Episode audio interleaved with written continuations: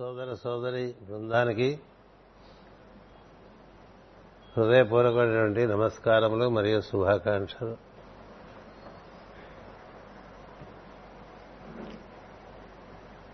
శ్రీ వికారనామ సంవత్సరం, దక్షిణాయనం, వర్ష ఋతువు, భాద్రపద మాసం, కృష్ణపక్షం, సప్తమి, 8:03 వరకు రోహిణి నక్షత్రం ఉన్నది. అంతవరకే మన కార్యక్రమం కూడా ఉంటుంది. అటుపైన మృగశిర ఈరోజు సాయంత్రానికి అష్టమి వస్తుంది. ఈ అష్టమిని శైవ సాంప్రదాయం వారు రుద్రాష్టమిగా భావిస్తారు. శ్రావణ బహుళ అష్టమి కృష్ణాష్టమిగా భావించినట్లే భాద్రపద బహుళ అష్టమిని రుద్రాష్టమిగా భావిస్తారు. కాలం యొక్క తీరుతెన్నులు తెలిసి తదనుగుణంగా దైవంతో అనుసంధానం చెంది ప్రయాణం చేయడం అనేటువంటిది ఆర్యులు అనగా పెద్దవారు, తెలిసిన వారు అని అర్థం. వారలా ఏర్పాటు చేశారు. అందుచేత రోజు ఒక్కసారి కాలస్వరూపాన్ని తలుసుకోవడం వల్ల మనకి తదనుగుణమైనటువంటి అనుగ్రహం లభిస్తుంది. కాలం తీరుతెన్నులు తెలిసి తదనుగుణంగా జీవనయానం సాగిస్తూ ఉంటే సులువుగా సాగుతుంది ప్రయాణం. ఇప్పుడు మనం 8 గంటలకు కార్యక్రమం పూర్తి చేసుకుని బయలుదేరి వెళ్ళామనుకోండి, వెళ్ళినప్పుడు మనకి ప్రతిముఖంగా సూర్యుడు ఉన్నాడు అనుకో, ఉంటే మనకు చాలా అలసటైపోతుంది. అంటే ఎదురుగా సూర్యకిరణాలు పడుతూ ఉంటే ముఖం మీద త్వరగా అలసిపోతాం. అదే సాయంత్రం ప్రయాణం అనుకోండి, తూర్పు వైపు సాయంత్రం ప్రయాణం చేస్తే సూర్యుడు వెనకాల ఉంటాడు. ఎదురుగుండా సూర్యుడు కాంతి పడుతూ ఉంటే మనోహరంగా కనిపిస్తుంది ప్రకృతి. సూర్యునికి అభిముఖంగా ప్రార్థన చేసినా ప్రయాణం చేసేప్పుడు సూర్యుడు ప్రతిముఖుడే ఉంటే ఆ తేజస్సుకి మనం మాడిపోతాం. అందుచేత పెద్దలేం చెప్తారంటే ఉదయం ప్రయాణం పశ్చిమ వైపుకు చేయి, సాయంత్రం ప్రయాణం తూర్పు వైపుకు చేయి బాగుంటుంది అని చెప్తారు. ప్రవాహానికి ఎదురెదితే త్వరగా అలసిపోతాం. ప్రవాహాన్ని అనుసరించి మనం ఎదుగుతున్నాం అనుకోండి, అలసట లేకుండా కొంత అనాయాసంగా సాగిపోతుంది ప్రయాణం. ఆటుపోట్లు కాలంలో ఉంటాయి. వాటిని తెలుసుకుంటూ ప్రయాణం చేయాలి. అన్నిటికీ మించి సద్గురువు సాన్నిధ్యం అనేటువంటిది ముఖ్యం. సద్గురువు సాన్నిధ్యం ఉన్నప్పుడు తెలియకుండానే సరైనటువంటి సమయంలో సరైన కార్యక్రమం చేసుకోవడం జరుగుతుంది. క్రమంగా తెలుసుకోవడం కూడా జరుగుతుంది. ఎందుకంటే ఏమీ తెలియని వాళ్ళని ఇక్కడే ఉంచుతారు. ఏమీ తెలియని వాళ్ళు అక్కడెక్కడ కదా. అందుచేత సద్గురువు ఏం చేస్తాడంటే ముందు మన చేత తానే నిర్వర్తించి మనకి మన ద్వారా కార్యమును సఫలీకృతం చేస్తూ ఉండగా క్రమంగా మనకు తెలిసేట్లు కూడా చేస్తాడు. తెలిసేట్లుగా చేసేటువంటి శిష్యుడు, తెలిసి చేసేటువంటి శిష్యుడు గురువుకి సహకారిగా ఉంటాడు. తెలియక చేసేటువంటి శిష్యుడు సమర్పణ ఉండడం చేత ఆయన ద్వారా గురువుగారు పనిచేసుకుంటూ ఉంటారు. ఆయన ద్వారా గురువుగారు పనిచేసుకోవడం దగ్గర నుంచి ఆయన కూడా తనంతటి వాడైతే తన ద్వారా ఇంకా కార్యక్రమాలు చేసు కదా. తనంతటి వాడు అవ్వాలి తన శిష్యుడు. తను మించిన వాడైతే ఇంకా సంతోషం. అలా ఉంటుంది గురుతత్వం. అలాగే తండ్రి కూడా కనీసం తనంతటి వాడు అవ్వాలి తన కుమారుడు. తనకన్నా మించిన వాడైతే ఎక్కువ సంతోషిస్తాడు. అంతే కదా. తండ్రి తల్లిదండ్రుల ప్రేమ లాంటిదే గురు ప్రేమ కూడా. అంచేత తెలియకుండా ఎప్పుడు వెంటబడి ఉండే వాళ్ళకి జరిగేది ఏంటంటే క్రమంగా అలా ఉండిపోతారు, వృద్ధి ఉండదు కదా. అంటే గురువుగారి మీద ఆధారపడేటటువంటి వాడం, గురువుగారు మనకు మీద కొంత ఆధారపడేట్టుగా తయారు కదా కదా. తండ్రి చాలా కాలం కొడుకుని పోషిస్తే అటుపైన కొడుకు తండ్రిని పోషించే పరిస్థితికి వస్తే తండ్రి సంతోషిస్తాడు. అంతేగాని 80 ఏళ్ళు వచ్చినా ఇంకా నాన్న నాకు అది కొనిపెట్టవా, నాన్న నాకు ఇది కొనిపెట్టవా, నాన్న అక్కడ తీసుకెళ్ళవా, ఇక్కడ తీసుకెళ్ళవా, నా అంతటి నాకు వెళ్ళటం చేత కాదు అంటూ ఉన్నాం అనుకోండి. తండ్రి ప్రేమ చేత కాదండి, కానీ లోపల వీడు ఎన్నాళ్ళకి నేర్చుకుంటాడు అనిపించదు, అనిపిస్తుందా? అందుచేత తెలుసుకుంటూ ఉంటాం అనేటువంటిది సద్గురు మార్గంలో ఒక ప్రధానమైన విషయం. సాన్నిధ్యంలో తెలుసుకోవటం సులభం. సాన్నిధ్యంలో తెలుసుకోవటం జరగవు. తెలుసుకోవాలనే తపన శిష్యుల్లో ఉండాలి. నేను కూడా తండ్రి వలె, అంటే తండ్రి వరకు ఉండే సమర్థతలు కొడుకు కూడా రావాలి, గురువుకు ఉండే సమర్థతలు శిష్యునికి రావాలి. వస్తే ఆ శిష్యుడు కానీ ఆ కొడుకు కానీ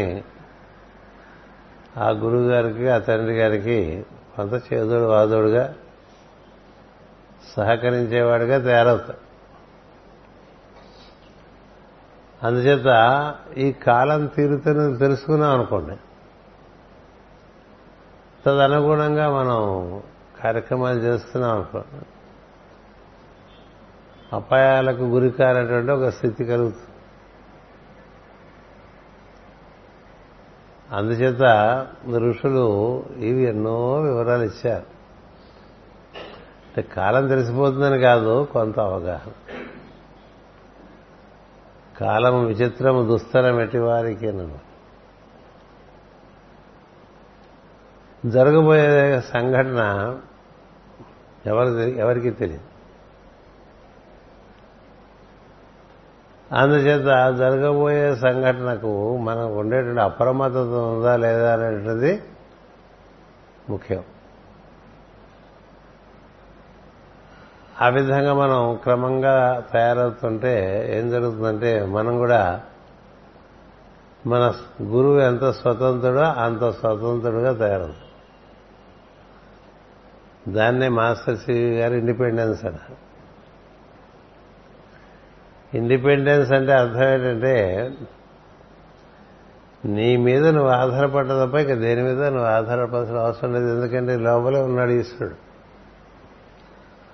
నీలోని ఈశ్వరుడితో నువ్వు అనుసంధానం చెంది ఉంటే నీకు అక్కడి నుంచి కాలాన్ని అనుసరించి రావాల్సిన సంకల్పము, తదనుగుణమైన జ్ఞానము, తదనుగుణమైన క్రియ, ఈ మూడు ఈశ్వరుడి నుంచే మనకు లభిస్తూ ఉంటాయి. బ్రహ్మ, విష్ణు, మహేశ్వర అంటూ ఉంటాం కదా. గురువు బ్రహ్మ అంటే క్రియాశక్తి అని అర్థం, గురువు విష్ణు అంటే జ్ఞానశక్తి అని అర్థం, గురుర్దేవో మహేశ్వర అంటే సంకల్పశక్తి అని అర్థం. గురువే నీ సంకల్పానికి నీకు చక్కని సంకల్పం కాలాన్ని అనుసరించి ఇవ్వగలడు. అంతేకాదు జ్ఞానాన్ని కూడా అందించగలడు. అంతేకాదు క్రియాశక్తిని కూడా ఏర్పాటు చేయడు. ఆయన దగ్గర ఉన్నాయి అది ఆ మూడును. ఆయన పరతత్వమే, గురు సాక్షాత్ పరంబ్రహ్మ, సాక్షాత్ పరతత్వమే. ఇట్లా త్రిగుణాకారంగా వస్తుంటుంది. త్రిదళం త్రిగుణాకారం త్రినేత్రంచ త్రయాయుధం అంటూ ఉంటాం కదా. త్రిజన్మ పాప సంహారం, ఏకబిల్లం సింహార్పణం. అందుకు చేత మనకి బ్రహ్మ విష్ణు మహేశ్వరుడుగా గురుస్వరూపము నీకు ఇచ్ఛా జ్ఞాన క్రియాశక్తులను ఏర్పాటు చేస్తుంది. అందుకని పరమైనటువంటి తత్వాన్ని, అంటే పరమైన తత్వం అంటే పరబ్రహ్మ అంటే దానికి నామం లేదు, రూపం లేదు, అది మొత్తం అంతా వ్యాప్తి చెంది ఉంటుంది. అదే మాస్టర్ నమస్కారం అంటే అర్థం. మాస్టర్ అంటే ఏదైతే ఆధారంగా నేను చెప్పాను కదా శ్రీనాథ్ పుణ్యం అని చెప్పి నేను సాన్నిధ్యం మీద బాగా రుబ్బుకున్నాం. ఆ రుబ్బుకున్న సాన్నిధ్యం ఉన్నదనుకోండి మనతో, వాడితో మనం దోశలు వేసుకుని తినొచ్చేవాడు అంతే కదా. పిండే లేకపోతే రొట్టె వేసుకుంటాం, ఏంటంటే అయితే పరతత్వము మూడుగా దిగొస్తూ ఉంటుందండి. కాలం రూపంలో మూడుగా దిగొస్తూ త్రికాల జ్ఞాన సంపన్నం అంటూ ఉంటారు.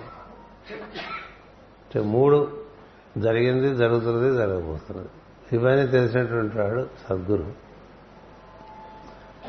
అందుచేత మనం కూడా ఆయనతో ఉండి ఈ మన యొక్క ఇచ్ఛను భగవద్గీతకి అనుబంధంగా తయారు చేసుకోవాలి. ఇంకా వేరే ఇచ్ఛలు ఉంటే కార్యక్రమం పక్కకి వెళ్ళిపోతుంది. వ్యక్తిగతమైన ఇచ్ఛలను దైవేచ్ఛకో అలాగే గురువేచ్ఛకో సమర్పణ చేయాలి. అది సమర్పణ అంటే మనకిష్టమైన పనులన్నీ గురువుగారిని పెట్టుబడిగా పెట్టి చేసుకోవటం కాదు. మనకిష్టమైన పనులు గురువుగారిని పెట్టుబడిగా పెట్టు చేసుకుంటాం, తాయెత్తు కట్టుకున్నట్టుగా కదా. అలాంటి వాళ్ళకి వృద్ధి ఉండదు. నీ ఇచ్ఛను నాకు సమర్పణ చేయి అన్నాడు శ్రీకృష్ణుడు అర్జునుడితో. నాకు వదిలేరా, నేను చెప్పిన నువ్వు చెయ్యి. కొన్నాళ్ళు మనకి సాన్నిధ్యం ఇచ్చి చెప్పినట్టు చేసేట్టుగా ఒక అవకాశం ఇస్తాడు.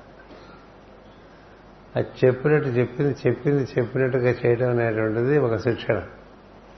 ఎందుకని సంకల్పం ఆయనది, క్రియ నీది, జ్ఞానము ఆయన నీకు ఇస్తాడు. ఆ తర్వాత క్రమంగా ఏం జరుగుతుంది, నీకే తట్టేట్టు చేస్తాడు.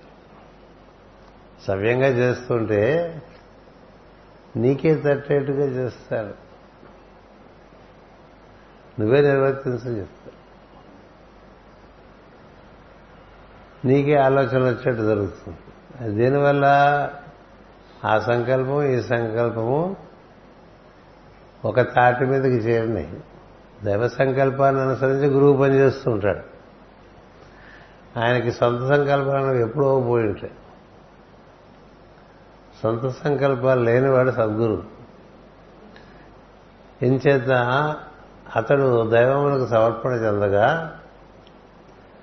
దైవ సంకల్పం అతని నుంచి నిర్వర్తింపబడుతూ ఉంటుంది. దివ్య జ్ఞానం అతని నుంచి ప్రసరిస్తూ ఉంటుంది. కార్యక్రమాలు దివ్యంగా సాగిపోతుంది. తానెప్పుడు దైవంతోనే కూడి ఉండటం అనేటువంటిది తను నేర్చుకున్నటువంటి విషయం. అందుకని నేనేం చేస్తున్నానో చూసి మీరు అదే చేయడం చెప్తారు. నేనేం చేస్తున్నానో చూసి మీరు కూడా అదే చేయండి అని చెప్తారు. అన్నీ అంతే, చూసి నేర్చుకుంటారు. నువ్వు చెప్తూ చేయట్లేదు అనుకో, వాళ్ళు చెప్తూ చేయకూడదు కదా. బాగా చెప్పడం అనేటువంటిది ఉండి గురువు గారికి చేయటం ఏమీ లేదనుకోండి, శూన్యం అనుకో. సో వీళ్ళు చెప్పడమే తప్ప చేయటం ఉండదు. ఇలాంటి కథలు మనం చెప్పుకుంటూ ఉంటాం. ఓ మంచి కుక్కకు మాట నేర్పాట ఒక ఆయన. మనం ఏం మాట్లాడితే అది అట్లా మాట్లాడు. అంచేత ఆ కుక్కను రాజుగారికి ఒకసారి చూపిద్దామని తీసుకెళ్ళాట. రాజా, ఈ కుక్క మనిషిలాగా మాట్లాడుతుంది అంటే నిజమా అన్నాడు రాజుగారు. అవును,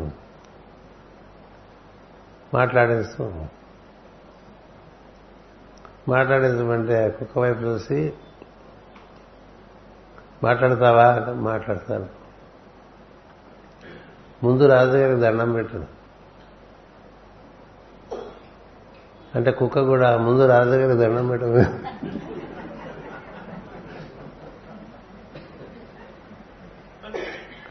ముందు రాజుగారికి దండం పెట్టవే అని అడతాడు. మళ్ళీ ముందు రాజుగారి దండం, సేమ్ వాయిస్, సేమ్ మాడ్యులేషన్ అలాగే చెప్పేస్తారు.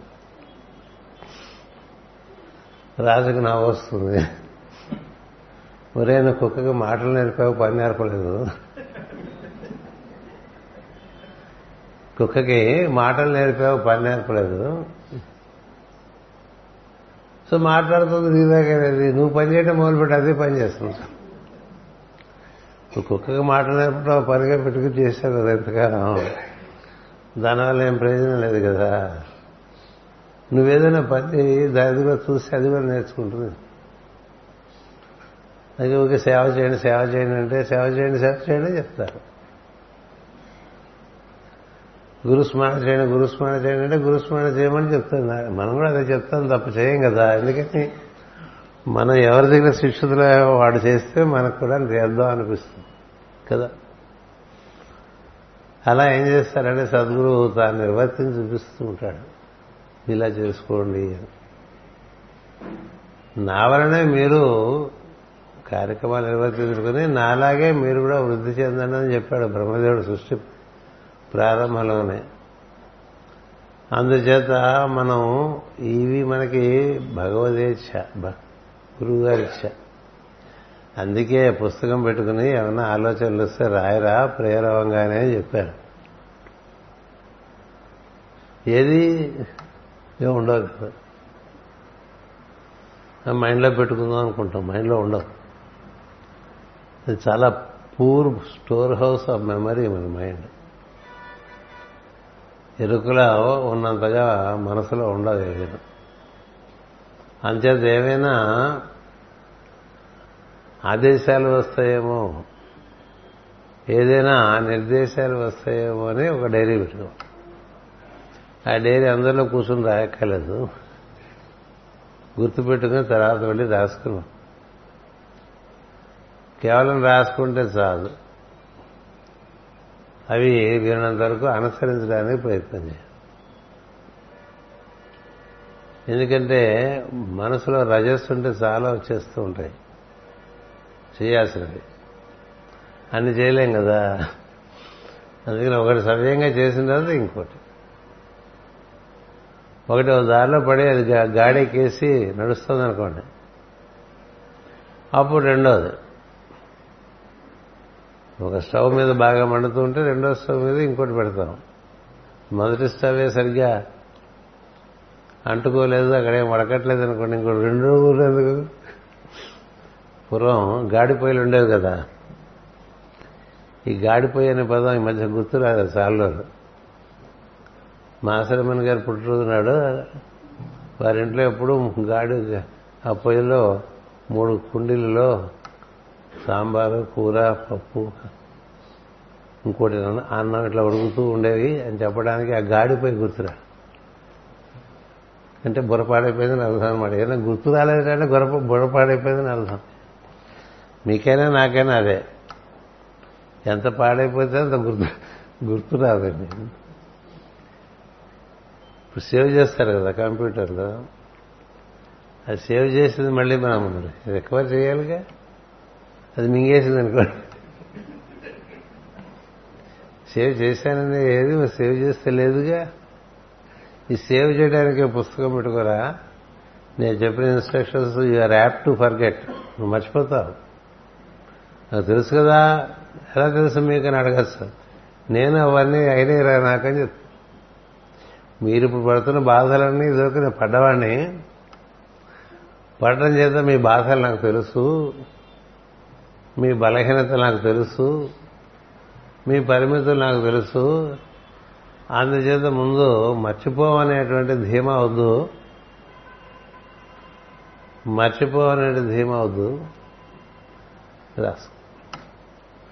రాసుకోవటం కాదు, వారానికి ఒకసారి చూసుకోమన్నారు. ఎందుకంటే రాసేసి వదిలేస్తాం, ఏం చెయ్యం.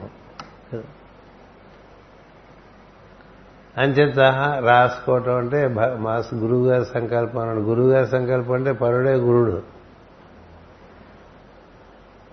గురుడు. ఎందుకంటే పరమే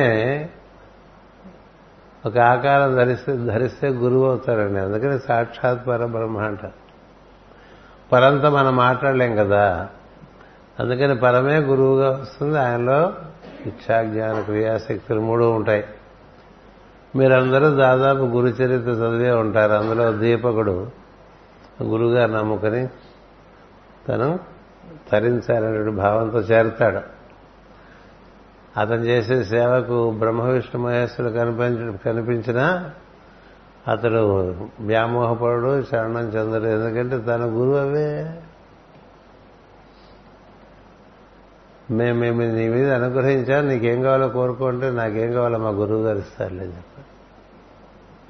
ఏది త్రిమూర్తులు కనిపిస్తే దీపకుడు వాళ్ళు వరం ఇస్తానంటే ఎందుకు మీరు వరం ఏంటో మా గురువుగారు ఇస్తారు కదా, మీరు అలా ఎక్స్ట్రా శ్రమ పడద్దు నా కోసం, నాకు కావాల్సి మా గురువుగారు చూస్తారు, మా గురువుగారు సేవ చేస్తారని నేను ఇక్కడ ఉన్నాను కాశీలో కదా. ఆయన ఏంటి రోజు తిట్టిపోస్తూ ఉంటాడు శిష్యుడిని, అదే కార్యక్రమం. కాశీ వెళ్ళేప్పుడే చెప్తాడు, మరి నేను కొంచెం అస్వస్థతతో ఉండటం చేత మిమ్మల్ని అందరినీ వదిలి కాశీ వెళ్తున్నాను, మీరు ఇక్కడ సాధన చేసుకుంటున్నాండి, భావన కాదు మళ్ళీ వస్తానంటే మీరు అస్వస్థతలో ఉన్నప్పుడు మీకు నేను కొంత సేవ చేసుకుంటానని ఒకడు తయారయ్యాడు. చేయలేవురా, కష్టం, చేయలేవు. దగ్గరగా ఉండటం బాగా కష్టం, దూరంగా బాగుంటుంది. సద్గురువుకి దగ్గరగా ఉండటం చాలా కష్టం, దూరంగా ఉంటే బాగానే ఉంటుంది, దగ్గరుంటే మండుతూ ఉంటుంది, కొడదాం అనిపిస్తుంది గురువుగారు అట్లా ఉంటుంది. సరే తిట్టుకోవటం ఎట్లాగో ఉంటుంది. సో తిట్టుకుంటే కొట్టకపోతే చాలే అనుకుంటాడు ఆయన. అంచేత ఈయన వెళ్తాడు. కాశీ వెళ్ళిన తర్వాత అక్కడ ఆయనకు పాపం బాగా జబ్బు వచ్చేస్తుంది. పరమ చిరాకు పుట్టి పుణ్యానికి అట్లా తిరుగుతూనే ఉంటాడండి వాడు కనపడగా. చెప్పాడు కదా గురుగారు, నీకు బాగుండదు, నాకు భరించాల్సి ఉంటుంది. భరించడానికి సిద్ధంగా వెళ్ళాడు. అలాగే చాకరీ చేస్తుంటాడు, నిష్కారణంగా చివాట్లు తింటూ చాకరీ చేస్తుంది. చాకరీ అనుకోడు, అది మహదావకాశం అనుకుంటాడు. అనుకుని కథ మొదట్లోనే ఉంటుంది గురు చేతుల్లో. మనం సేపు పుస్తకం అయిపోవాలని చదువుతాం కదా, అందుకనే సేపు పుస్తకం అయిపోవాలని తప్ప ఏమి ఎక్కి వేరేది అక్కలేదు. సో అందుచేత అట్లా తిట్లు తింటూ తింటూ తింటూ తింటూ ఆయనకి ఎంతకాలం ఆయన స్వస్థత చేకూర్చుకోవడం ఆయన మందు మన జాత కాదు. మనం ఆయనకి మందు లేదాం, మనం తెలుసు కదా. నువ్వు హోమియో మంది వేసుకుంటాను ఇట్లా అడగకూడదు కదా. నర్సకామక వేసుకుని గురువుగారు బాగుంటుందని చెప్పకూడదు. ఆయన తెలియదా? నీకన్నా తెలిసినవాడే కనుక కదా ఆయన. నువ్వు చెప్తా ఆయన చేత ఊరుకునే ఉండేవాడు. ఆయనకి చేసి పెట్టాల్సిన చేసి పెట్టేవాడు అంటారు. శరీర శ్రమ బాగా పడుతూ ఉండేవాడు. ఆయన శరీరానికి వీరినంత ఉపశమనం కలిగించేవాడు. అయినప్పటికీ తిరుగుతూనే ఉంటుంది. దీనికి చాలా సంతోషించాడు శ్రీమూర్తి. సంతోషించి చాలా బాగా చేశావు సేవ, ఈయనకి దీని గురించి నువ్వు సేవ చేస్తావా మేము ఇస్తామన్నారండి వాడు. మీరేమిటింది నాకు మా గురువు గారు ఇస్తారు నమస్కారం పెట్టాడు. వాళ్ళు చాలా ఆశ్చర్యపోయారు, ఆనందపడ్డారు కూడా. సరే ఆ తర్వాత మరి కథ సుఖాంతం అవుతుంది కదా. ఆయనకి జబ్బు తగ్గిపోయింది. జబ్బు తగ్గిపోయేసరికి దీపకుడు నిజంగా దీపకుడు అయిపోయాడు. ఎందుకని చేశాడు. ఊరికే మనం కూడా ఏదో సంకల్పం చేస్తాం కదా, చెయ్యం. ఒక గురువు సద్గురువు అయ్యేటంటే ఎంతో చేస్తే కానీ అవడు మనకి చెప్పడని. ఎప్పుడన్నా తీరుకున్నప్పుడు ఆయనకు అనిపించినప్పుడు చెప్తూ ఉంటాడు. సో అందుచేత ఎందుకు ఇదంతా చెప్తున్నానంటే కేవలం ఇచ్చ చాలదు, తదనుగుణ క్రియ ఉండాలి. క్రియకి జ్ఞానం ఉండాలి. క్రియకి జ్ఞానం తోడుకాకపోతే అన్ని తప్పులే చేస్తాడు. చేయాలన్న ఉత్సాహం చాలా మందికి ఉంటుంది, చేస్తే తప్పులైపోతుంది. అంటే తొందర ఎక్కువ అనమాట. తొందర దేనికి తొందర అంటే తెలుసుకోకుండా చేసేంత తొందర. తెలుసుకోకుండా ఏదో చేయాలని తప్పన ఎట్లా చేయాలో తెలియకుండా ఏం చేస్తారు. గురుగారు వస్తున్నారు మనం పెసరట్లు వేసి పెట్టాలనుకుని మనకి ఏం తెలియకుండా పెసరట్లు వేసామనుకోండి, ఆయన తినలేడు మనం తినలేము. ఆ కుక్క పడేస్తే అది తిందు. అంచేత జ్ఞానం అంచేత భగవతేచ్ఛకి జ్ఞానం జోడించి కర్మ నిర్వర్తిస్తూ ఉంటాం అనేటువంటిది అది అనునిత్యం జరగాలండి. మనకి బోటు ఉంది, మనం గోదావరిలో వెళ్ళిపోదాం అనుకుంటే మునిగిపోతాం కదా. మన దగ్గర బోటు ఉంది, అది తేలుతుంది నదిలో అని వెళ్ళిపోతే గోదావరిలో మునిగిపోతాం. మునిగిపోయారుగా మళ్ళీ. నన్ను అడిగారు ఏంటి గురుగారు అలా మునిగిపోయాడంటే మనం మునిగిపోరా అని నన్ను. మునిగిపోవడానికి వెళ్ళారు. ఎందుకంటే ఎలా ఉంది గోదావరి తెలియకుండా గోదావరిలోకి వెళ్ళిపోతే ఎలాగండి. ఇలా మొత్తం అనుపమానంగా పడుతున్నాయి మనకి వర్షాలు ఈ సంవత్సరం. అంటే వికారనామ అసలు చాలా వికారంగా పడుతుంది. ముంబై దేశం రాష్ట్రం నగరం అంతా కూడా బాగా మునిగిపోయింది. అన్నిసార్లు వర్షం ఏదో ఒకసారి రెండుసార్లు 5 సార్లు ఎక్కడ వస్తున్నా ముంచెత్తేస్తుంది దేశం అంతా కూడా. నీ ఇప్పుడు బోట్ షికారు ఏంటి? బుద్ధుండదు ఉండాలా. వాడికి ఏముంది, వాడి వ్యాపారం అందుకుని వాడు ఎక్కించేశాడు, వీళ్ళు ఎక్కేసారు, మునిగిపోయారు. తెలియకుండా చేస్తే అలా ఉంటాయి పనులు. అలాగే మనం కూడా చేసే పనుల్లో మనకి భగవద్ేచ్ఛ తెలుసుకుని చేసామనుకో అలా కదా. భగవద్ేచ్ఛ తెలియకుండా చేస్తే మనం తోచిదేవి చేస్తూ ఉంటాం. శ్రీకృష్ణుడు మైత్రేయుని పిలుస్తాడు చివరిలో.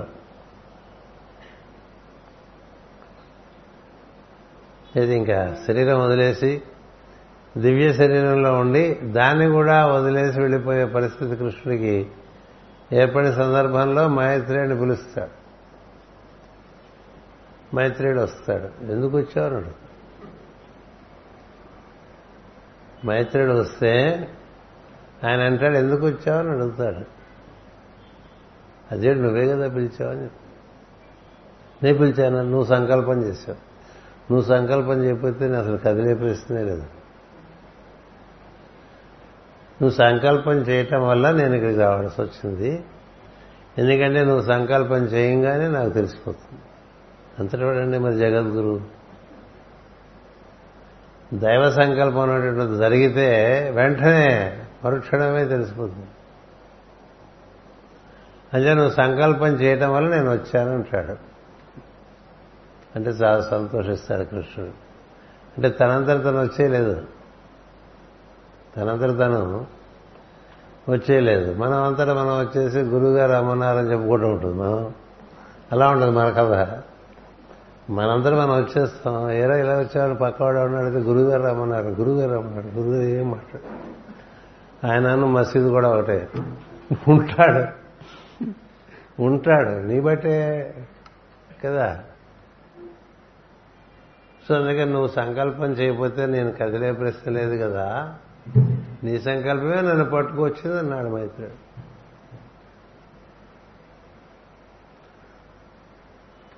సరే అయిపోతుంది. చిట్ట చివరికి నేను వెళ్ళిపోతున్నాను అంటే తెలుసు.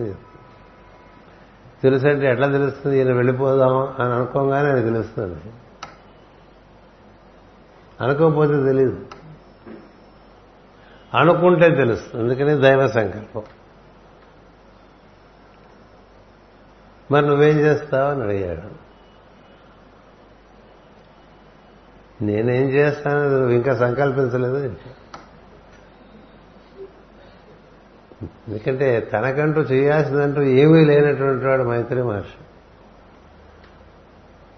మహాసిద్ధుడు, సాక్షాత్తు విష్ణు స్వరూపం భూమి మీద ఉన్నట్లుగా వేదవ్యాస మహర్షి రాశారు. అందుకే మరి నేను వెళ్ళిపోతున్నాను నువ్వేం చేస్తావంటే నువ్వేం సంకల్పం చేయలేదన్నాడు. అంతే, నేనేం చేయాలని నువ్వు సంకల్పం చేయకపోతే నేనేం చేస్తాను? ఉంటాను కదా. బీనెస్ అంటామే, అదే బ్రహ్మం అంటే బీనెస్. అంటే దైవ ఇచ్ఛ కలిగితే అది నువ్వు నీ దగ్గర తరంగంగా వస్తే దాన్ని నిర్వర్తిస్తావు. దైవ ఇచ్ఛ లేదనుకోండి నువ్వు ఉండిపో. సంకల్పం, దివ్య సంకల్పానికే కదిలేవాళ్ళు మహాత్ములు. మనకి రకరకాలుగా మన ఇష్టాలన్నీ మనకి సంకల్పాలుగా వచ్చేస్తుంటే మనం తిరుగుతూ ఉంటాం. అక్కడ అలా ఉండదు. ఆయన అంటాడు, నువ్వు సంకల్పం ఇంకా చేయలేదు కదా అంటాడు. అంటే భగవంతుడు సంకల్పం చేశాడా లేదా అనేది తెలియటువంటి ఎంత పెద్ద విషయం అండి. ఎందుకని అక్కడ ఒక సంకల్పం జరిగితే ఆ తరంగం వెంటనే బ్రహ్మర్షి దగ్గరికి వచ్చేస్తుంది. బ్రహ్మర్షి అంతేత మైత్రేయ మహర్షి కావలేదు కదా, నీకేం సంకల్పం రాలేదు. అప్పుడెప్పుడు అనుకున్నావు కదా నువ్వు ఈ ప్రపంచానికి ఏదైనా చేయాలని. అప్పుడెప్పుడు అనుకున్నా, ఇప్పుడు అనుకోవట్లేదు. మనకు బాగా దైవ సాధనలో ఉన్నప్పుడు ఏదో చాలా చేసేయాలని వస్తూ ఉంటుంది. చెప్తుంటారు కదా, ఇలా చేసేయాలి అలా చేసేయాలి. ఇంకా చేయరా బాబు, నీకు ఎంత ఒప్పుకుంటే ఎంతకాలం చేయండి, ఎంతకాలం చేస్తాడు. సో అవన్నీ అయిపోయినాయి ఇప్పుడు మైత్రేయుడు మహర్షి. If I'm required I will be utilized, if I'm not required I'm fine. ఎలా ఉన్నది? If I'm not required I'm fine, I remain in Brahman. If I am required it will come to me. అంటే ఎలా వస్తుంది? అక్కడ సంకల్పం అవగానే వస్తుంది. మైత్రేయుడు వస్తే బాగుండని కృష్ణుడు అనుకున్నాడు, మైత్రేయుడు వచ్చేసాడు. ఈ కలియుగాంతం వరకు నువ్వు ఈ జీవులకి కొంత సంతర్పణ చేయాలి, జ్ఞాన సంతర్పణ చేయాలి. లేకపోతే వెలుగే ఉండదు భూమి మీద. ఆ కార్యక్రమం నీకు అప్పచెప్తున్నాను, సంతోషం. కలియుగాంతం వరకు చేయాలంటే సామాన్య విషయం కాదు కదా. దై విల్ బి డాన్ అంటారు కదా ఇంగ్లీష్లో. Father thy will be don అన్నాడు అంతే యేసుక్రీస్తు. అక్కడి నుంచే మొదలైన ఇవన్నీ ఇది భగవత్ సంకల్పానికి మనం భూమి మీద నిలబడి పనిచేయటం అనేటువంటిది చేస్తున్న మహాత్ములు చాలా మంది ఉన్నారు. కొంత దైవ సంకల్పం, కొన్ని మన సంకల్పాలు జరిమిగా కలిసిపోయి చిక్కులో పడ్డవాళ్ళు కూడా చాలా మంది.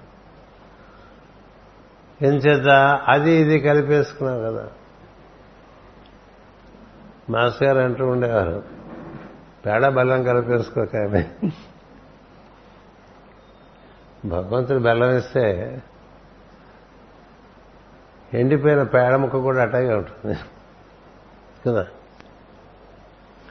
పేడ తింటే రుచి ఎట్లా ఉంటుంది, బెల్లం తింటే రుచి ఎట్లా ఉంటుంది, రెండు కలుపు తింటే రుచి ఎట్లా ఉంటుంది.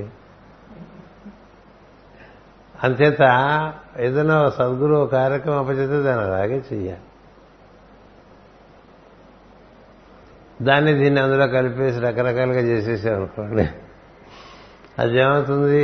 మనకి సామెత ఉంది, కాళిదాసు కవి కవిత్వం కొంత మన పైత్యం కొంత అని కదా. అట్లా గురువు గారి కవిత్వం అంటే ఆయన సంకల్పం, ఆయన సంకల్పం అంటే దైవ సంకల్పం.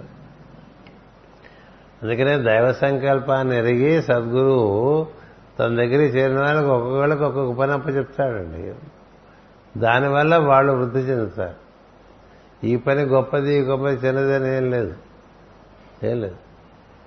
అప్పచెప్పిన పని అప్పచెప్పినట్టుగా గురువాజ్ఞ తక్షణ కర్తవ్యం చేసుకుంటాం.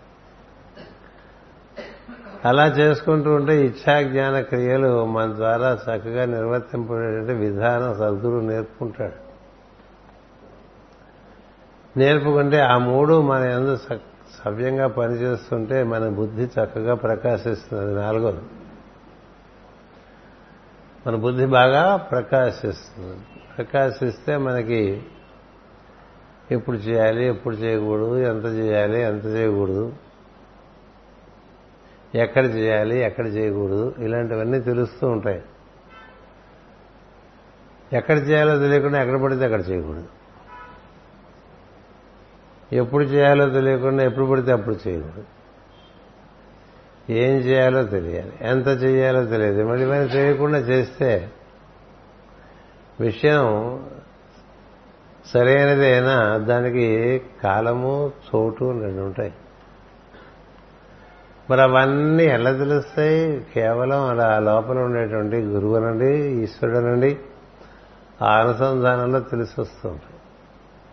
తెలిసి వస్తుండేది ఏంటంటే, ఒక పక్క నువ్వు చేసే పనుల్లోంచి నీకు కొంత పూర్వకర్మ ఏదైతే ఉందో అది క్షాళనం అవుతూ ఉంటుంది. మరొక పక్క నీలో జీవునికి తేలికదనం వచ్చేస్తుంది. అలా సాగి సాగి సాగి క్రమంగా నీ శరీరంలో ఉండేటువంటి మూడు గుణములు, బుద్ధి, పంచభూతములు చెప్తుంటాయి కదా. 3 గుణములు, 5 భూతములు, 8 ప్రకృతులు ఉన్నాయి కదా. వాటి నుంచి ఇండిపెండెన్స్ వస్తుంది, అంటే 3 గుణములు, 5 భూతములు. అంటే 5 భూతములు వల్లనే 5 ఇంద్రియములు, 5 కర్మేంద్రియములు, 5 ప్రాణములు ఇట్లా పనిచేస్తుంటాయి. 5 5 5గా పనిచేస్తుంటుంది శరీరం. అందులో దిగినవాడు పరాప్రకృతి పరమ పురుషుడే ఇచ్ఛాజ్ఞాన క్రియలుగా దిగుతుంటాడు. అవి 5 ఇవి 5. ఒక 5 ఏమో దివ్యం, ఒక 5 ఏమో ప్రాకృతం. ఈ ప్రాకృతమైనటువంటి 5 భూతాలు ఈ పంచాంగాలతో కూడిన శరీరం తయారు చేస్తుంది. పంచాంగాలంటే 5 అంగములని అర్థం. కాళ్ళు, చేతులు, వాక్కు, మలమూత్ర విసర్జన అవయవములు, ఇవి 5 కర్మేంద్రియాలు, అలాగే 5 జ్ఞానేంద్రియములు, అలాగే 5 ప్రాణములు, వీటిని నడిపించడానికి. వీటన్నీ అధిష్ఠించి 5 భూతములు. ఇది శరీరం యొక్క అమరిక. అందులో కూర్చున్నది ఇచ్ఛా జ్ఞాన క్రియాశక్తులతో కూడి ఉన్నటువంటి జీవుడు. ఈ ఈ జీవుడు ఆ దేవుడే. ఈ జీవుడు దిగితే జీవుడు, మూడు గుణములలోకి దిగితే జీవుడు, లేకపోతే ఈశ్వరుడే. అందుకనే 8వ ఇస్తారు. 8వ ఉద్దేశం ఏంటంటే ఆ దేవుడే ఈ జీవుడుగా ఉన్నాడు. కానీ తేడా ఏంటంటే అక్కడి నుంచి ఇక్కడికి తలకిందులు అవుతాడు ప్రతిబింబంలాగా. నీటిలో ప్రతిబింబించినట్లు ఈ మూడు గ్రాముల్లోకి ఈశ్వరుడు ప్రతిబింబించినప్పుడు అక్కడ పైన ఉండేది ఇక్కడ కింద ఉంటుంది. అదో సున్నా, ఆ సున్నా పై భాగం ఇక్కడ కింద భాగంగా ఉంటుంది. అక్కడ కుడి పక్క ఉండేది ఇక్కడ ఎడం పక్క, అక్కడ ఎడం పక్క ఉండేది ఇక్కడ కుడి పక్క అయిపోతుంది. అంటే మూడు రకాలుగా మనం వక్రీకరిస్తాం. అందుకని ఆ సున్నాలాగే ఈ సున్నా ఉన్నా మీరు 8 అంక వేస్తే చూడండి ఎలా వస్తుంది. ఇటుపక్క పైన ఎడంగా ఉండేది కుడికి వస్తుంది, కుడిగా ఉండేది ఎడంకి వస్తుంది, పైన ఉండేది కిందకి వస్తుంది. అందుకని మూడు రకాలుగా మనకి ఒక రకమైన వక్రీకరణ ఉంటుంది. ఇప్పుడు ఈ 8 అంకెలో మధ్యలో ఉండేది ఆ మడత పోయిందనుకోండి, ఇది మొత్తం పూర్ణమే. లేదా ఓ పూర్ణంగా ఉండే బూర తీసుకుని మధ్యలో ఇట్లా ఒత్తామనుకోండి, ఒత్తే పైన ఒక వృత్తం కింద ఒక వృత్తం, 2 బూరలు ఏర్పడతాయి. ఇప్పుడు చేస్తుండగా బూరలు అమ్మేవాడు అలవాటు పట్టుకుని మధ్యలో పట్టుకుని ఏదో తిప్పిస్తాడు, తిప్పిస్తే మనకి డబుల్ బూరగా వీటిలో కనిపిస్తాయి చూస్తే. అంచేత ఆ 8వ అంకె, ఈ 8వ అంకె ముఖ్యంగా కృష్ణుడు 8, యేసుక్రీస్తు 8 ఇట్లా చెప్పుకుంటూ ఉంటారు. అలాగే అమ్మవారు 8 ఆగస్టు దుర్గాష్టమి. అలాగే వాళ్ళు చెప్పారు కదా రుద్రాష్టమను, కృష్ణాష్టమి, ప్రతిష్టమికి వదిలి పెడతారు. ఎందుకంటే నీకు అష్టమి తెలియాలి కదా. ఏమిటి అష్టమి? కష్టం అండి కష్టం అంటారు. ఎందుకు కష్టం? వంకర తిరిగి ఉంటుంది, నువ్వు సరి చేసుకోవాలి. వంకర తిరిగి ఉండేది సరి చేసుకోవాలి. సరి చేసుకోవాలంటే వంకర లేనిది మనలోనే ఈశ్వరుడుగా ఉన్నది, త్రిగుణములకు అతీతంగా ఉన్నది. కాబట్టి దాంతో మనం అనుసంధానం చెందుతూ వచ్చామనుకోండి. మన సంకల్పాన్ని ఆ సంకల్పంతో అనుసంధానం చేయాలి. ఇలా అనుకుంటున్నాను, చేయమంటావా వద్దంటావా లోపల ప్రశ్న వేసుకోవాలి. ఏమో నువ్వు అనుకున్నదో అదే అక్కడి నుంచి వచ్చిందో మనకు తెలియదు కదా అంటూ అడుగుతున్నా. ఇది గురువుగారి సంకల్పమా మా సంకల్పమా అని అంటుంటారు కొంతమంది కదా. అంటే నీ సంకల్పానికి గురువుగారి సంకల్పానికి ఉండే తేడా ఏంటంటే నీ సంకల్పంలో నీ గురించి కొంత ఉంటుంది. గురువుగారి సంకల్పం అంటే దివ్య సంకల్పం, అందులో ఆయన గురించి అంటే ఆయన గురించి అంటే ఉండదు, అందరి గురించే ఉంటుంది. ఇప్పుడు అందరికీ బ్రహ్మత్వం, అందరికీ అమరత్వం అంటే అర్థం. అది అందరి గురించి ఆలోచించడం అనేటువంటిది దివ్య సంకల్పం. మనొక్కడి గురించి ఆలోచించుకోవటం అనేటువంటిది వ్యక్తిగత సంకల్పం. అంటే ఏదైనా అందరు తిన్నారా అని అడగకుండా నువ్వు తినేసావు అనుకో, అది అంతగా. అందుకని కృష్ణుడు రాస్తాడు, he's a pilferer who eats for himself. 10 మందికి పెట్టిన తర్వాత మనం తింటే అది యజ్ఞశేషం అవుతుంది. ముందు మనం వెళ్ళి వేడివేడిగా తినేసామనుకోండి, అది ఎలుక కొట్టేసినట్లు లెక్క. అంచేత పెద్దవాళ్ళు ఎవరు కూడా, అప్పుడు ఏలూరు రావు గారు ఉండేవారు మనకి, ఆయన ఏనాడు ముందుగా భోంచేశారు. ఆయన ఆరోగ్య పరిస్థితి ఎలా ఉన్నా సరే అందరూ తిన తర్వాత తినేవాడు. ఎందుకో పరిస్థితి నీ గురించినటువంటి ఆలోచన నీ సంకల్పంలో కొంత ఉంటే ఆ దివ్య సంకల్పం అవదు, అందరి గురించిన ఆలోచన ఉంటుంది. నీతి చంద్రిక అనే పుస్తకంలో మనం చదువుకున్నాం చిన్నప్పుడు, తనను మారణ ధర్మము మొదలు చెట్ట బేరము కదా అంటారు కదా. నిజానికి దివ్యత్వానికి అదే మార్గం. నేను గురించి ఆలోచన, అందరి గురించి ఆలోచన, అలా ఉంటే అది దివ్యత్వం. సో ఆ సంకల్పానికి దైవమే మనకి వలసిన జ్ఞానం ఇస్తాడని కూడా తెలిసి దానికోసమే ప్రార్థన చేయి. దివ్యజ్ఞానం నీకోసం కోరదు.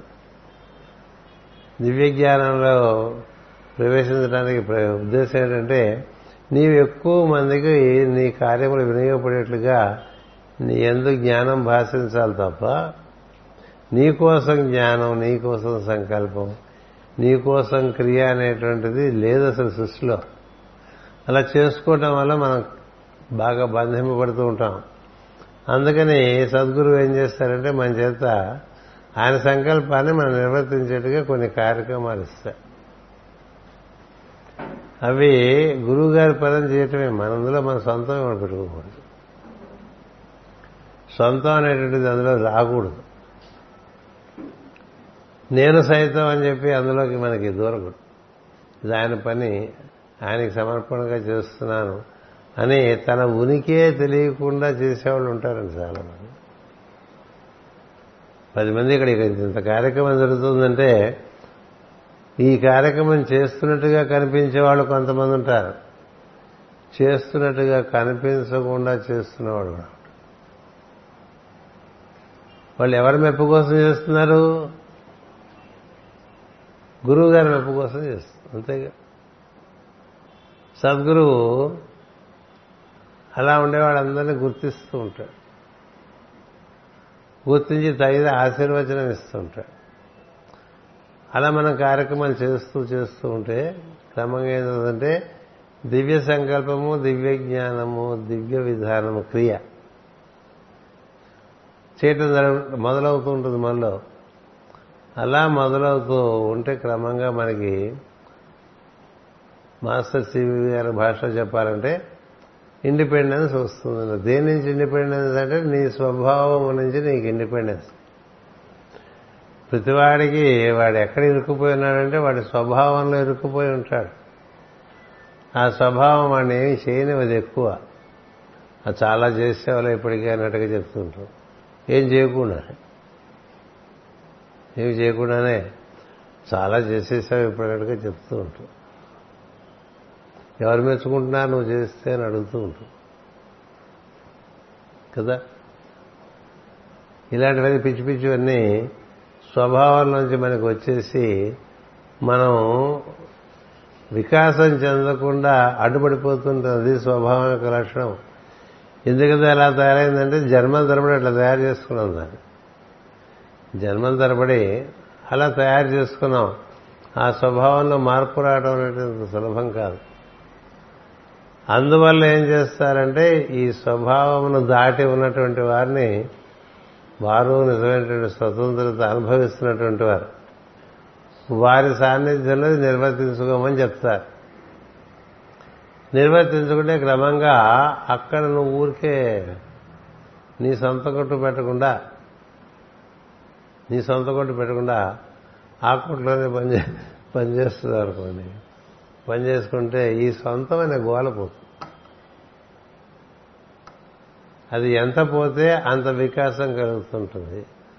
తద్వారా మనకి మన స్వభావం నుండి మనకి విడుదల వస్తుంది. అందుకని కొన్ని మనకి చాలా కాలంగా అభ్యాసమైనటువంటి విషయం నుండి మనకి విడుదల వచ్చేస్తుంది. విడుదల వచ్చేస్తే ఏది నిన్ను బంధించినటువంటి స్థితికి చేరుకుంటావు. అది నేను నీకు ఇస్తాను రోజు, నువ్వు నేను చెప్పిన 3 సూత్రాలు పాటిస్తే అని చెప్పారు మాస్టర్ సివి గారు. అదే మనం నిర్వర్తించుకునే ప్రయత్నం చేస్తూ మధ్య మధ్యలో దారి తప్పుతుంటాం పాత అలవాట్ల చేత. పాత అలవాట్లు ఎప్పుడు ముందుకు వచ్చేస్తూ ఉంటాయి. మనకి దాన్ని కూడా సుమతి శతకంలో పద్యం ఉంది కదా, ఎలుక తోక తెచ్చి 1 ఏడాది ఉతికినా నలుపు నలుపే కానీ తెలుపు కాదు. తెలుపు కాదు కాబట్టి ఏం చేయద్దు అనుకోకండి, తెలుపు అవుతుందని నమ్మకంతో చేయండి. సో ఎప్పటికో తెల్లారుతుంది మనం చేస్తూ ఉందాం అనేటువంటిది ఒకటి. దీనికే పేషెన్స్. అట్లా మనం ఒక ఓపికగా దీన్ని నిర్వర్తించుకుంటూ ఉంటే మనలో క్రమంగా ఏం జరుగుతుందంటే మనలోని ఈశ్వరుడు మన యందు అవతరించడం మొదలు పెడతాడు. అప్పటి నుంచి గురువు గారు ఇండిపెండెంట్గా వాడికి కార్యక్రమాలు నువ్వు చేస్తూ. ఇప్పుడు అమ్మన్ గారికి మాస్టర్ సివివి గారు చెప్పారు, చాలా తక్కువ టైంలో చెప్పారు అమ్మన్ గారికి, నువ్వు ఇంకా సొంతంగా కార్యక్రమాలు అక్కడ ప్రార్థన ఇస్తూ ఉండు, మాటి మాటికి నాకు నువ్వు ఉత్తరాలు రాయకాలంటే. అంతేకాదు ఆయనకి టైటిల్ కూడా ఇచ్చేశారు లిటిల్ మాస్టర్ అని కదా. ఎందుకని ఆయన ఈజ్ ఇన్ ట్యూన్.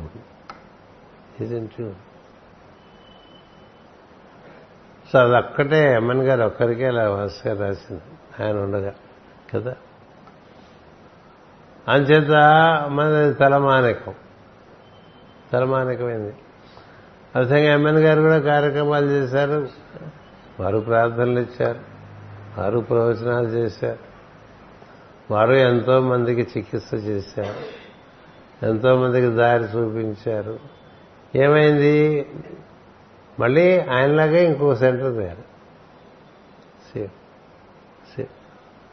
దానికేమో వాళ్ళు yoga school friends society, Yogamitra సంఘం అని పెట్టుకున్నారు, యోగమిత్ర మండలి సంఘం. ఇది ఇక్కడ వీరేం పెట్టారు? సత్య సాధన మండలి. ఈ సత్య సాధన సంఘం అన్న యోగమిత్ర మండలి అంటే వీరా కాదు. ఓకే, పై డబ్బా మూత చూసేట లోపల చూడాలి కదా. పంచదార అంతాడుగా ఇంత అక్షరాలతో రాసిన దాంట్లో ఉప్పు ఉందనుకో, అందరు అయిపోతుందిగా అవుతుందా? ఉప్పు అని రాశారు దాని మీద, పంచదార అని రాశారు దాని మీద, రెండిట్లోనూ పంచదారే ఉందనుకోండి. దేని బట్టి తెలుస్తుంది ఇది పంచదార ఇది ఉప్పు అని? రుచి చూస్తే తెలుస్తుంది. అంచేత అలా రుచి చూసేటప్పుడు ఇంకోటి తయారైంది. ఇలా తయారవడం సద్గురువులకు కోరేటువంటి విషయం. అలా తయారైనప్పుడు వాళ్ళకి దివ్య సంకల్పం ఏదవుతుందో అది నిర్వర్తించడానికి మల్టిపుల్ ఛానల్స్ తయారు, మల్టిపుల్. అలా మనంతా తయారవ్వాలనే ఉద్దేశంతోనే ఈ ప్రార్థనలు ఇచ్చారు, ఓ రెండు సూత్రాలు ఇచ్చారు. అందరూ నేను చెప్పినటువంటి సాన్నిధ్యం అందరి ఎందు నన్నే దర్శించడానికి ప్రయత్నం చేయని చెప్పారు. తర్వాత లేచిన దగ్గర నుంచి మనకేం కావాలనేది మర్చిపోయి మనం ఏం చేయాలనేది గుర్తుపెట్టు. మనం చేయవలసింది చేస్తుంటే మనం క్రమంగా వృద్ధి చెందుతూ ఉంటాం. మనకేం కావాలో మాటి మాటికి గుర్తొస్తుంటే మనం కింద పడిపోతాం. అందుకనే నాకు మోక్షం కావాలనుకున్నవాడు ఎవరికి మోక్షం రాదు, నాకు అమృతత్వం కావాలి అనుకునేవాడికి అమృతత్వం రాదు. అదొక వ్యామోహం ఉంది ఈ మార్గంలో. నేనెప్పుడు ఇమ్మోట్లు అవుతాను? నువ్వు కాదు ఇమ్మోట్ల వాస్తుంది. అందరూ ఇమ్మోట్లు అవడానికి నువ్వు పనిచేస్తున్నారు అంటే ఏం చేయాలి? మాస్టర్ గారి ప్రార్థన ఆయన చెప్పిన పద్ధతిలో నిర్వర్తించగలగాలి. అలా ఆయన చెప్పిన ప్రార్థన నిత్యం చేసుకోవటం, ఆయన అందించినటువంటి దర్శనం అంటే లేచి దగ్గర సాయంత్రం వరకు మనకి ఒక ల్యాబొరేటరీలో ఎక్స్పెరిమెంట్ చేస్తున్నట్టుగా, ఒక ప్రయోగశాలలో ఒక ప్రయోగం నిర్వర్తిస్తున్నట్టుగా ఎంతమందిని చూస్తే మనకి దైవమే గుర్తొస్తున్నాడు కదా. రోజు లేవంగానే మనకు మొట్టమొదటి దర్శించేవాడితోనే మనకైపోతుంది. అదే ఇదిగా ఉందని అనిపించదుగా. అది ఎంతవరకు అనిపిస్తుంది, ఎన్నిసార్లు అనిపిస్తుంది, అది పెరగాలి. మనం దేన్ని చూసినా ఇది దైవమే అని, అదే ఇదిగా ఉంది అని, ఇది అదే అని, ఇది అదే అని గుర్తుంటమే సాన్నిధ్యం. అప్పుడు దాని నుంచి సాన్నిధ్యం లేదు. అలా మనకి దర్శనం చేయడం రెండో సూత్రంగా ఇచ్చారు. పొద్దున సాయంత్రం వరకు మనం ఉల్లాసంగా తిరుగుతున్నా, కబుర్లు చెప్పుకుంటున్నా అది మర్చిపోకూడదు. దాన్నే మనకి may we live in awareness of background అని మాస్టర్ ఇకి గారిస్తారు. తెర మీద బోర్డు బొమ్మలు పడుతూ ఉంటాయండి, బొమ్మలు కథ నడిచిపోతుంటుంది. అందులో ఇమిడిపోవటంతో పాటు అదంతా తెర మీద ఆట కదా. తెర లేకపోతే, వెండి తెర లేకపోతే ఈవెంట్స్ ఏమున్నాయి? సో వెండి తెర ఆధారంగా కదా అక్కడ కథ అంతా జరుగుతుంది. అలా దివ్య చైతన్యం ఆధారంగా కదా ఈ కార్యక్రమాలన్నీ జరుగుతుంది. అది గుర్తు. అన్నిట్లోనూ దాన్ని చూడాలి, వెండి తెరను చూడాలి. అది మాస్టర్కి గారు ఇచ్చిన అవగాహన. మాస్టర్ శివి గారు అన్నిట్లో నన్నే చూస్తూ ఉంటే బ్రహ్మమును చూడము అని చెప్పారు. ఇలా చూడటం అనేటువంటిది మనకు ఎక్స్పెరిమెంట్గా సాగాలి రోజంతా. లేకపోతే ఏం జరుగుతుందంటే మన అభిప్రాయాలు ఎదుటి వారి గురించి ఉంటాయి, దాని ప్రకారంగా మనం లొంగిపోయి పనిచేస్తుంటాం. సో మన అభిప్రాయాలు అవి మనకుండేటువంటి అవగాహన బట్టి ఉంటుంది. అవి సరైనవి కావచ్చు, సరైనవి కాకపోవచ్చు. సరైన కాని అవగాహన మనకు ఉన్నదనుకోండి, మన వల్ల పొరపాటు జరుగుతుంది. అంచేత అందరి యందు ఉండేటువంటి దైవాన్ని దర్శనం చేయడం అనేటువంటిది రెండో సూత్రం. మూడో సూత్రం, ఎంతసేపు నువ్వేం చేయాలో చూడు, నీకేం కావాలో ఆలోచించక. చూడండి, మూడు సూత్రం మొత్తం మన వాంగ్మయ సారం అంతా మూడు ముక్కల్లో ఇచ్చేస్తారు ఆయన. అందుకని most simplified version of yoga ఇది. ఇది చేస్తూ ఉంటే క్రమంగా మనకు చాలా వివరాలు తెలుస్తూ ఉంటాయి. అష్టాంగ యోగం అంతా జరిగిపోతుంది, అన్నీ జరిగిపోతుంది. ఎందుకనంటే నీకు లోపల నుంచి నేను అన్నీ నిర్వర్తింపజేస్తాను అనేటువంటి ఒక వాగ్దానం ఇచ్చి, అందువల్ల అలాంటి యోగంలో తెలుసో తెలియకో మనంతా చేరాము. చేరినప్పుడేమో కొంత తెలుసు, తర్వాత మర్చిపోతాం. ఎందుకంటే మనం చేసే కార్యక్రమాలకు చాలా ఇంపార్టెంట్ అయిపోయి అసలు విషయం మర్చిపోయి పనులు చేస్తాం. దేనికోసం ఏమైనా చేసినా అది మర్చిపోయి ఏవేవో చేస్తున్నాం అనుకోండి. ఏవేవో చేస్తే ఎట్లా? ఏం చేద్దాం, దేనికోసం ప్రారంభించాం అది చేయదు. అది చేయకుండా మిగతా విషయాలన్నీ చేసినా ఉపయోగం లేదు. అందుచేత ఈ మూడు సూత్రాలు మనకు ప్రధానంగా అందింపబడ్డాయి. వాటిని మనం నిర్వర్తించుకుంటే క్రమంగా మన స్వభావం నుంచి మనకి విడుదల వస్తుంది. అదే మోక్షం అంటే. ఆ విడుదల వస్తే ఏం జరుగుతుంది? అప్పుడు మనం దైవీ స్వభావమే మన స్వభావమే, దైవీ సంకల్పానికి ఒక ప్రతినిధిగా ఉంటాం, దివ్య జ్ఞానంకి ప్రతినిధిగా ఉంటాం, దివ్యమైనటువంటి క్రియలు చేసుకుంటూ జీవిస్తూ ఉంటాం. అలా ఉంటే దాని దివ్య జీవనము అంటారు. అది డివైన్ లైఫ్ అంటే. సొసైటీ మెంబర్ అయిపోతే డివైన్ లైఫ్ రాదు. సొసైటీ మెంబర్ కాకుండా you can transform your life into a divine life. ఇప్పుడు దివ్య జ్ఞాన సమాజం ఉంటుంది, అలాగే దివ్య జీవన సంఘం ఉంటుంది. డివైన్ లైఫ్ సొసైటీ మహాత్ములు శివానందమూర్తి గారు ఏర్పాటు చేశారు. అందరు చెప్పేది నిజానికి ఒకటే, కొంచెం చిన్న చిన్న ఎక్స్ప్రెషన్లో చిన్న చిన్న డిఫరెన్సెస్ ఉంటాయి. కాలానుగుణంగా మార్చుకుంటూ అదే విషయాన్ని చెప్పుకుంటూ వస్తారు. ఇప్పుడు ఈ అక్వైర్డ్ ఏజ్కి ఇప్పుడు మాస్టర్ సివి గారు ఇచ్చింది మొత్తం మానవ జాతి అంతా చేసుకున్నట్టుగా ఇచ్చారు ఆయన. ఎందుకంటే దాంట్లో మంత్రాలు లేవు, పూజలు లేవు, తంత్రాలు లేవు. మనం ఉచ్చరించే ఉపదేశం కూడా ఒకే ఒక ఉపదేశం, మాస్టర్ నమస్కారం. ఇంకేమీ సంస్కృతం చూపించడం కానీ తెలుగు చూపించడం కానీ ఏం లేవు. నీ ఊపికి మిగతా. అందుచేత అందరిలో దైవాన్ని చూడటం అనేటువంటిది కనుడు ప్రతివాడు, మనసుండేవాడు ప్రతివాడు చేస్తాడు. అంతేకాక నేను ఏదో ఒకటి చేస్తాను తప్ప ఏదో ఒకటి దోచుకోననేటువంటిది. ఎక్కడికి వెళ్తే ఏం పెడతారు? మాకు రాజమండ్రిలో ఒక సామెత ఉండేది, మీ ఇంటికి వస్తే ఏమి ఇస్తావు, మా ఇంటికి వస్తే ఏం తెస్తావు అని. మా ఇంటికి వస్తే ఏం తెస్తావు, మీ ఇంటికి వస్తే ఏమి ఇస్తావు, రెండు పక్క అలా ఉండేవాళ్ళు అలా బావిలోకి వెళ్ళిపోతారు. మీ ఇంటికి వస్తే ఏం తీసుకురాను, మా ఇంటికి వస్తే నీకేమివ్వను. అది సివివి గారి మార్గం. ఇది సివివి గారి మార్గమా అంటే కాదు, ఋషులు ఇచ్చిన మార్గం. ఏం చేద్దంటే యజ్ఞార్థం అన్నారు. ఒక్క మాట చెప్పేశారు. ఎప్పుడు 5,000 ఏళ్ల క్రితం కృష్ణుడు భగవద్గీతలో యజ్ఞార్థం కురు కర్మాణి అని. ఎందుకు చేస్తున్నావు ఇవ్వనంటే 10 మందికి పనికొస్తుంది కాబట్టి చేస్తున్నాను, అదే చేయను అనేది ఉండాలి. ఏం చేసినా 10 మందికి పనికొస్తుంది అనేది ఉండాలి. మన కోసం చేసుకోవడం అనేటువంటిది అది ఆ లోకాలు వేరు, అది ప్రపంచం. ఇది ప్రపంచం నుంచి ఒక నిచ్చెన మార్గం పైకి వెళ్తా. నిచ్చెనేసుకుని పైకి వెళ్ళామనుకోండి అంత చక్కగా కనిపిస్తుంది.